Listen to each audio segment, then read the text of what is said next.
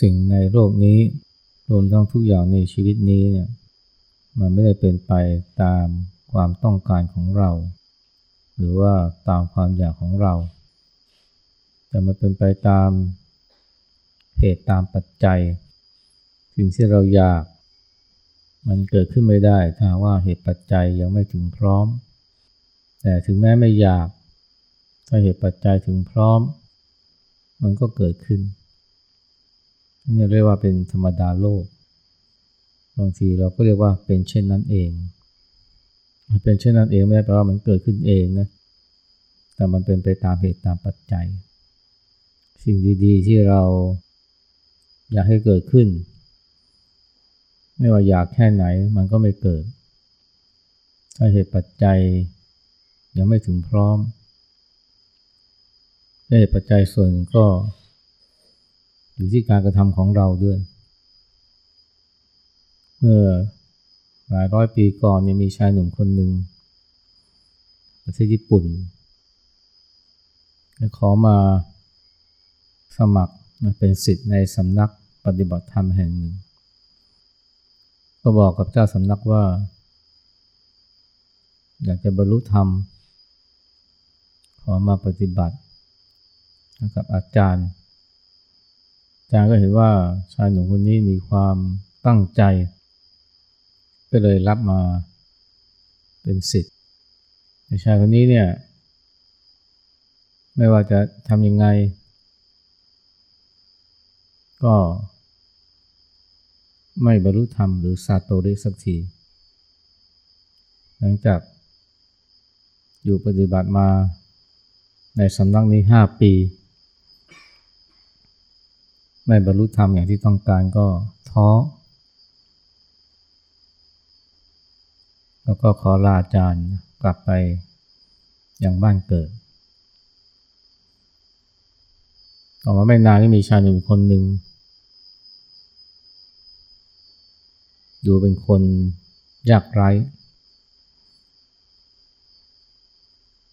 มาขอทำงาน เจ้าสำนักก็รับนะให้หนุ่มคนนี้ไปทำงานในโรงครัว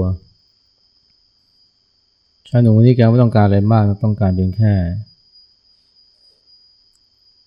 ที่พักที่หลับนอน แล้วก็อาหาร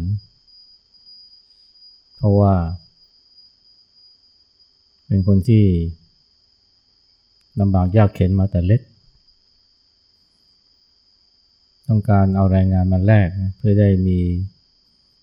ที่พัก ที่หลับที่นอนมีอาหารกินแต่แกเป็นคนขยันหาฟืนหาบน้ำไม่ว่าจะเป็นงานอะไรก็ไม่เกี่ยง ตั้งใจทำไม่มีบิดพริ้วตอนหลังอาจารย์เนี่ยเห็นว่าเป็นคนที่ใส่ใจการทำงานก็แนะนำนะให้ เวลาปฏิบัติเนี่ยก็ให้ใจเนี่ยอยู่กับสิ่งที่ทำอย่าปล่อยใจวอกแวก ให้น้องจิตมาอยู่กับปัจจุบันขณะ หนุ่มคนนี้ก็เนื่อเป็นคนว่างง่าย ก็ก็เลยทำตามที่ อาจารย์แนะนำระหว่างที่ทำงานก็ ดูจิตดูใจของตัวไปด้วยปรากฏว่าไม่กี่เดือนต่อมานะก็เกิดดวงตาเห็นธรรมขึ้นมา เรียกว่าสัตโตริ เจ้าตัวก็ประหลาดใจนะ แต่ว่าอาจารย์นี่ก็ไม่ประหลาดใจเลย เพราะว่าชายหนุ่มคนนี้เนี่ยแม้ว่าจะไม่ได้ ต้องการบรรลุธรรม แต่ว่าสิ่งที่ชายหนุ่มคนที่ทำเนี่ยมันก็ เพื่อต่อการที่จะเห็นธรรมเกิดปัญญาขึ้นมา เพราะว่าเรื่องการเห็นธรรมเนี่ยมันก็ไม่ได้อยู่ที่ความอยาก แต่มันอยู่ที่การปฏิบัติว่าได้สร้างเหตุสร้างปัจจัย ให้เอื้อต่อการบรรลุธรรมไหมซึ่งต่างจากชายหนุ่มคนแรกนะชายหนุ่มคนแรกเนี่ย อยากจะบรรลุธรรมมากเลย ทุกวันทุกวันเนี่ยปฏิบัติไปก็คิดถึงแต่เรื่องการบรรลุธรรม แต่เนื่องจากการปฏิบัติของตัวเนี่ยมันไม่ได้ เป็นเหตุเป็นปัจจัยให้เกิดการบรรลุธรรม อยากแค่ไหนนะก็ไม่มีดวงตาเห็นธรรมที่จริงจะว่าไปแล้วความอยากนั่นแหละนะ ที่มันเป็นอุปสรรคด้วยซ้ำทำให้ใจเนี่ยไม่ได้อยู่กับปัจจุบัน เวลาปฏิบัติก็จะนึกถึงในเรื่อง สิ่งที่ต้องการบรรลุ ซึ่งเป็นเรื่องอนาคต ในขณะที่ชายคนที่สองเนี่ยแม้จะหาบน้ำผ่าฟืน ไม่ได้นั่งปฏิบัติ ตามแบบ แต่ว่าใจเนี่ยน้อมไปสู่ การมีสติมีความรู้สึกตัวอยู่กับปัจจุบัน เมื่อทำมาถึงจุดหนึ่งนะมันก็เป็นปัจจัยให้เกิดปัญญาเรียกว่าปัญญาสว่างโพลงขึ้นมา จะว่าไปแล้วเนี่ยเป็นเพราะไม่ได้มีความอยากนะมันเป็นอุปสรรค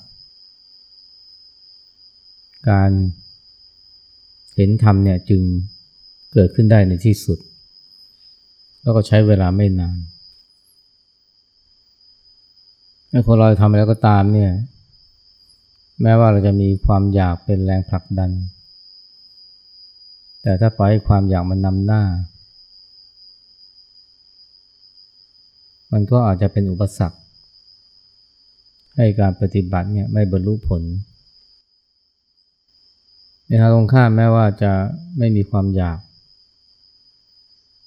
แต่ว่าหากทำด้วยการวางจิตวางใจอย่างถูกต้อง มันก็เกิดผลที่ดีงามขึ้นมาได้ เรื่องนี้ก็เคยมีเกร็ด ของสมัยหลวงปู่มั่นนะเรื่องราวก็คล้ายๆทำนองนี้ประมาณสักเก้าสิบปีได้แล้วมั้งสมัยที่หลวงปู่มั่นท่านยัง ยังไม่ได้มีชื่อเสียงมาก แต่ก็เริ่มมีลูกศิษย์แล้ว มีคราวหนึ่งท่านเดินทุดง ขึ้นดอยแถวเชียงใหม่ มีศิษย์เพียงคนเดียวตามไปด้วยนะ คือหลวงปู่เทศนะซึ่งตอนนั้นก็ยังเป็นพระหนุ่มอยู่ อาจารย์มั่นจะเห็นดอยลูกหนึ่งเนี่ยนะเป็นมีภูมิประเทศที่สงบ ท่านก็เลยเลือก ค้างแรมอยู่บริเวณนั้นอยู่พักหนึ่ง เห็นว่าเป็นทำเลที่ดีเพราะว่านอกจากธรรมชาติสงบสงัดแล้วก็ยังใกล้หมู่บ้านชาวเขาแห่งหนึ่ง หมู่บ้านเนี่ยไม่รู้จักพระ พอเห็นอาจารย์มั่นนะกับอาจารย์เทศเนี่ยมาบิณฑบาตก็ไม่รู้ว่ามาทำไม พอถามว่าพอถามก็รู้ความว่าอ๋อมา มาหา หรือมารับอาหารบิณฑบาตชาวบ้านก็ถามว่าเนี่ยจะเอาข้าวสารหรือข้าวสุกแล้วก็ตอบว่าข้าวสุกชาวบ้านก็เลยใส่แต่ข้าวสุกนะมีแต่ข้าวสุกไม่มีอะไรอย่างอื่นเลยบุมั่นท่าน หลวงปู่เทศท่านก็ไม่ว่าอะไร แล้วก็ฉันไปตามที่ญาติโยมให้ อยู่พักใหญ่เลยนะระหว่างที่ท่านพักแรมอยู่ที่นั่นเนี่ย ก็บังเอิญมีชาวบ้านจำนวนหนึ่งเนี่ย เกิดความระแวงสงสัย เพราะอย่างที่ว่านะไม่เคยเห็นพระก็สงสัยว่าเนี่ย พระสองรูปเนี่ย เป็นเสือเย็นหรือเปล่าเสือเย็นนี่ก็คือเสือสมิง แปลงกายมาเป็นคนหรือเปล่า ถ้าเป็นเสือสมิงแปลงกายเป็นคนนี่ก็ต้องระวัง เพราะว่าเสือนี่มันกินคนเป็นอาหารนั่นก็เลยบอกชาวบ้านว่าเนี่ยถ้าเป็นผู้หญิงเด็กนี่อย่าไปเข้าใกล้บริเวณนั้นนะแต่เดียวกันผู้ใหญ่บ้านก็ส่งคนมาสอดส่อง ดูพฤติกรรมของพระสองรูปเนี่ยว่าน่ากลัวเป็นอันตรายไหมผู้ใหญ่บ้านเนี่ยกับลูกน้องนี่ลูกบ้านก็มาคอยมาเฝ้าสังเกตดู พร้อมกับอาวุธส่วนหลวงปู่มั่นกับหลวงปู่เทศนี่ท่านก็ ไม่ได้สนใจอะไร แม้จะรู้ว่าชาวบ้านมาเฝ้ามองท่านก็บำเพ็ญกิจตามปกติ เดินจงกรมเนี่ยเรียกว่าทั้งวันเลยผู้ใหญ่บ้านเนี่ยพอเห็นพระสองรูป ไม่ได้ทำอะไรนอกจากนั่งกับเดิน ก็เริ่มคลายความระแวงสงสัย แล้วหลังก็คงเห็นว่าพระสองรูปนี้ไม่มีพิษไม่มีภัย ก็เลยออกมาแสดงตัว ส่วนหนึ่งก็เพราะความสงสัยด้วยนะว่า สงสัยว่าหลวงปู่มั่นทำอะไรเห็นเดินกลับไปกลับมาอยู่ทั้งวัน รวบรวมความกล้าแล้วก็ถามหลวงปู่มั่นว่าเนี่ยตู้เจ้ากำลังหาอะไร เห็นเดินกลับไปกลับมาทั้งวันเลยหลวงมันก็ตอบว่ากำลังเดินหาพุทโธ แล้วก็ถามผู้ใหญ่บ้าว่าเนี่ย จะช่วยตามหาไหมผู้ใหญ่บ้านก็เลยถามว่าพุทโธคืออะไร ท่านก็อธิบายว่าเนี่ยพุทโธที่เป็นดวงแก้วอันประเสริฐ ผู้ใหญ่บ้านก็ถามว่าดวงแก้วนี้ใหญ่แค่ไหนหลวงปู่มั่นก็บอกว่าก็ประมาณปานกลาง พอถามไปสักพักก็ ก็เลยถามหลวงปู่มั่นว่าเนี่ย ถ้าพวกเราเนี่ยจะช่วยตู้เจ้าตามหาพุทโธนี่ จะได้ไหมหลวงปู่มั่นก็ตอบว่าได้สิ ยิ่งดีเลยแหละเขาก็เลยถามว่าตามหายังไง หลวงปู่มั่นหลวงปู่มั่นก็เลยบอกว่าเนี่ยก็ เดินกลับไปกลับมาก็นึกในใจนะว่าพุทโธพุทโธนึกแค่นี้แหละนะระหว่างที่เดินกลับไปกลับมา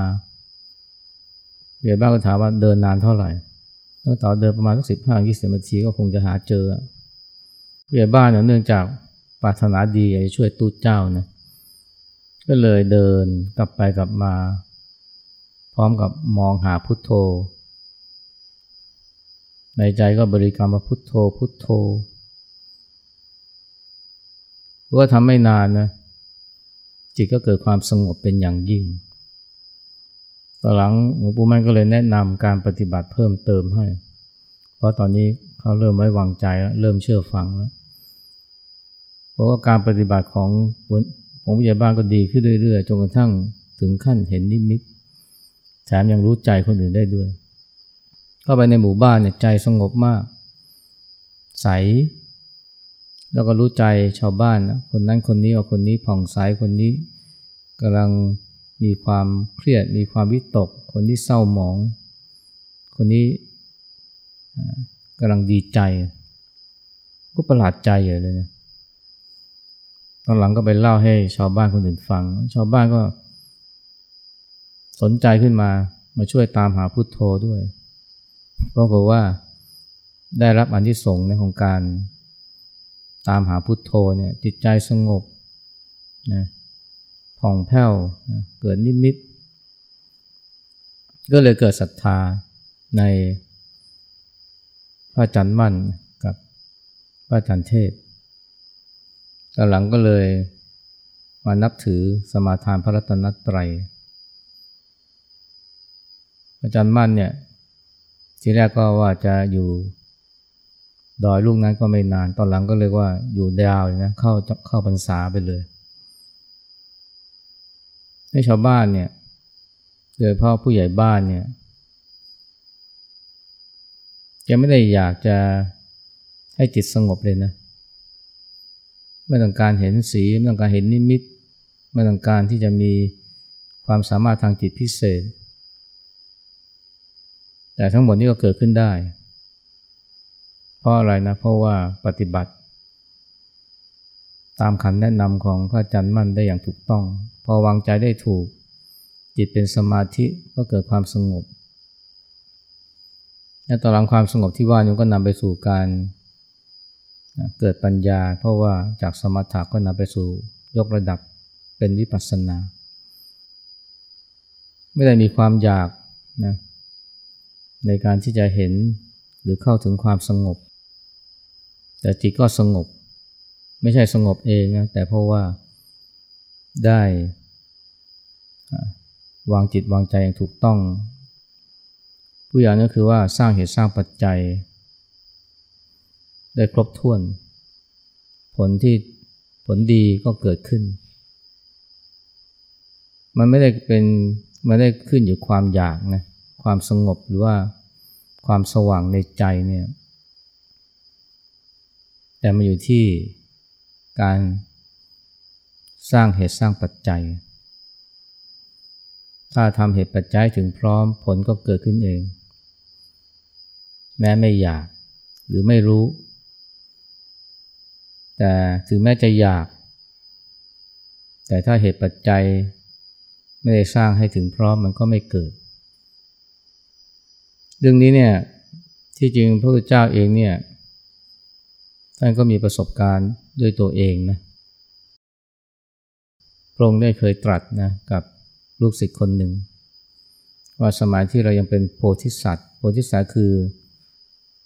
ผู้ที่ยังไม่ได้ตัดสรู้ พระองค์ตอนนั้นเนี่ยเห็นโทษของกามแล้ว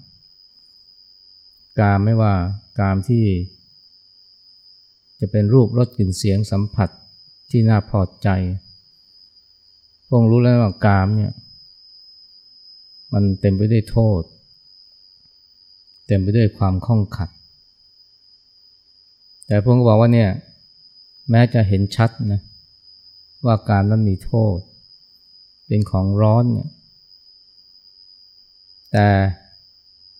ตราบใดที่ยังไม่บรรลุ หรือเข้าถึงปิติสุขที่ปราศจากกาม หรือปิติสุขที่ประณีตกว่ากามพระองค์ก็ไม่สามารถจะยืนยันว่าจะไม่หวนกลับไปหากามอีก ต่อเมื่อนะได้เข้าถึงปิติสุขที่ปลอดจากกาม หรือว่าปิติสุขที่ประณีตจึงยืนยันได้ว่าจะไม่หวนกลับไปหากาม อันนี้ก็หมายความว่าแม้พระองค์เนี่ยจะปรารถนาจะเป็นอิสระจากกามเนี่ย แต่ก็ไม่สามารถที่จะทำอย่างนั้นได้ ตราบใดที่ ไม่สามารถจะฝึกจิตให้ได้เข้าถึงความสงบ ที่ใช้แค่ว่าปิติสุขที่ปราศจากกามหรือปลอดจากกาม ซึ่งก็หมายถึงสุขจากฌานก็ดี หรือสุขจากจิตที่เป็นอิสระจากกิเลสหรืออุปทานทั้งหลาย แม้พวกมีความอยากนะอยากจะออกจากกาม แต่ความเป็นอิสระจากกามก็ไม่อาจจะเกิดขึ้นได้ ถ้าหากว่าไม่ได้ฝึกจิตให้ได้เข้าถึงความสงบหรือปิติสุข เช่นเดียวกันนะพระองค์ก็ตอนที่ยังเป็นโพธิสัตว์เนี่ยยังไม่ตัดสรุเนี่ยพระองค์ก็เห็นนะว่าเนคขมมะเนี่ยเป็นของดีเนคขมะก็คือสิ่งที่ตรงข้ามกับกามนะคือการออกจากกาม ไม่ได้แปลว่าออกจากออกบวชอย่างเดียวนะหมายถึงการเป็นอิสระจากกาม แม่พระองค์เห็นว่าเนคขมมะเป็นของดี แต่พระองค์ก็บอกว่าใจก็ยังไม่ศรัทธายังไม่เลื่อมใสในเนคขมมะ ยังยินดีในกามอยู่ จนกว่าหรือต่อเมื่อจะเห็นโทษของกาม และสามารถที่จะบรรลุเนคขมมะสุขได้ ก็เหมือนกันนะแม้พระองค์เนี่ยจะอยากอยากจะเข้าถึงหรือบรรลุเนคขมมะ แต่ใจมันยังไม่ยอมนะ แม้พระองค์จะเห็นว่าเนคขมมะเป็นของดี แต่ถ้าใจมันยังไม่ยอม ยังไม่ศรัทธายังไม่น้อม ยังไม่เลื่อมใสไปในเนคขมมะยังเห็นเสน่ห์ของกามเนี่ยก็ยังไม่สามารถที่จะบรรลุถึงเนคขมมะสุขได้ อันนี้ก็ ก็เคยพูดไปแล้วนะสองวันก่อนนะว่า ไอ้คนเราเนี่ยแม้จะรู้ว่าอะไรดี หรือแม้จะมีความคิดว่าอะไรที่เป็นสิ่งพึงปรารถนา แต่ว่าถ้าใจมันยังไม่ไปด้วยเนี่ย มันก็ยากที่จะบรรลุนะ หัวไปทางหนึ่งแต่ใจไปอีกทางหนึ่งเนี่ย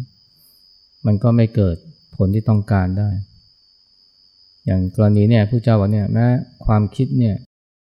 มันจะโน้มไปทางเนคขมมะ แต่ถ้าใจไม่เลื่อมใสนะไปในทางเนคขมมะ ยังมีความยินดีในกาม ก็ไม่อาจที่จะบรรลุถึงเนคขมมาสุขได้ จากขณะเดียวกันเนี่ยถ้าว่าจะให้ใจเลื่อมใส ในเนคขมาสุนี่ก็ต่อเมื่อหนึ่งเห็นโทษของกาม แล้วก็บรรลุถึงเนคขมาสุข คือใจได้สัมผัสความสุขแล้วเนี่ยสุขที่ว่าเป็นเนคขมมาเนี่ยใจจึงจะโน้มไปทางนั้น ตั้งมั่นในทางนั้น มันไม่ใช่เป็นเรื่องความอยากอย่างเดียวนะมันเป็นเรื่องของการที่ ได้ฝึกใจให้ได้บรรลุถึงเนคขมมะสุขด้วย อันนี้มันเป็นสิ่งที่เราพึงตระหนักนะ เวลาเราปฏิบัติธรรมหรือเวลาเราทำอะไรก็ตามเนี่ย ผลที่ปรารถนาเนี่ยมันไม่ได้ขึ้นอยู่กับความอยากของเรา แต่มันอยู่ที่การสร้างเหตุสร้างปัจจัยให้ถึงพร้อม เวลาทำงานเนี่ยถ้าเราทำงานคิดถึงแต่ว่า อยากจะให้งานมันดี แต่ถ้าเราไม่สร้างเหตุ มันก็ดีขึ้นไม่ได้แต่ถึงแม้เราจะไม่นึกถึงผลที่มุ่งหวัง แต่ถ้าเราทำเหตุให้ดี มันก็เกิดขึ้นได้ในที่สุด เพราะฉะนั้นสิ่งที่ควรทำคือว่าทำเหตุให้ดี แล้วก็อย่าเพิ่งไปสนใจผล ประกอบเหตุให้ดี เวลาเดินทางเนี่ยหลวงพ่อคำเขียนนั่นก็บอกอยู่เสมอนะถึงต่อเมื่อมันถึง อย่าเพิ่งไปนึกว่าเมื่อไหร่จะถึงเมื่อไหร่จะถึง ให้เราเลือกว่าถึงต่อเมื่อมันถึงระหว่างนั้นก็เดินทางไปเรื่อยๆ อาจารย์พุทธาแล้วก็บอกนะเวลาใครมาถามว่าเสร็จหรือยังท่านบอกเสร็จทุกวัน เสร็จทุกวันเสร็จทุกวันเนี่ยก็หมายถึงว่าอย่าไปสนใจกับความสำเร็จ ให้ทำเหตุให้ดี ถ้าใจมันถึง ผลสำเร็จก็ให้นึกว่าเสร็จทุกวัน หรือเดินทางเนี่ยก็ให้นึกว่าเออมันถึงทุกขณะในการปฏิบัติก็เหมือนกันนะเวลาปฏิบัติเนี่ยถ้าเราไปนึกถึงแต่ผลที่ต้องการบรรลุเช่นความสงบความรู้สึกตัว อันนี้เนี่ยก็อาจจะกลายเป็นอุปสรรคของการบรรลุถึงผลที่ต้องการ แต่ถ้าเราพยายามทำเหตุให้ดี ใจเนี่ยวาง ปล่อยวางผลแต่ประกอบเหตุให้ดี แม้ไม่อยากให้มันเกิดมันก็ต้องเกิดจนได้นะอย่างชายคนที่สองเนี่ยที่ไม่ได้ปรารถนาซาโตริเลยนะ แต่ว่าพอทำงานและน้อมจิตให้ถูกต้องเนี่ยก็บรรลุธรรมได้ และประสบการณ์ของผู้ใจยังสอนนะว่าเนี่ยคนเราเนี่ยแม้จะ ปรารถนาที่จะละเลิกเป็นอิสระจากบางสิ่งบางอย่าง เช่นบางคนติดเหล้า บางคนติดยา บางคนติดการพนนัน แม้ว่าอยากจะเลิกนะแต่มันก็เลิกไม่ได้นะ จนกว่าจะได้เข้าถึงความสุขที่ประณีตกว่า ประณีตกว่าไอ้ความสุขจากเหล้า ความสุขจากการพนัน ความสุขจากยาเสพติด แค่ว่าอยากจะเลิก นะแล้วก็พยายามอดกั้น มันก็ไม่สำเร็จนะเพราะใจมันโหยหา จนกว่าจะได้รับความสุขที่ประณีตที่ประเสริฐกว่าไอ้สิ่งเหล่านั้นแหละมันจึงจะเป็นอิสระได้ การมาสูบมันก็มีหลายระดับนะ อย่างหยาบๆก็เล้าการพนนัน ยาเสพติด จะเลิกหรือเป็นอิสระจากความสุขแบบหยาบๆนี้ได้ก็ต้องเจอความสุขที่หยาบน้อยกว่า หรือประณีตกว่า เช่นบางคนก็ที่เลิกเล้าได้เพราะว่าได้มีความสุขจากการทำงาน ความสุขจากการเล่นกีฬา ความสุขจากมิตรภาพ ความสุขจากเพื่อนฝูง หรือความสุขจากสมาธิ บางคนนี่ก็เลิกเล้าได้เพราะว่าได้ นั่งสมาธิแล้วเกิดสุข บางคนเลิกเล้าได้เพราะว่าได้มีความสุขจากสิ่งอื่น จากการทำความดีจากการสิ่งทำสิ่งที่มีประโยชน์ ความสุขจากมิตรภาพ ได้รับความอบอุ่นจากเพื่อนจากชุมชนมันก็เลิกได้ ซึ่งพวกนี้เนี่ยมันก็ต้องอาศัยการลงทุนลงแรงด้วยนะไม่ใช่ว่าอาศัยความอยากอย่างเดียว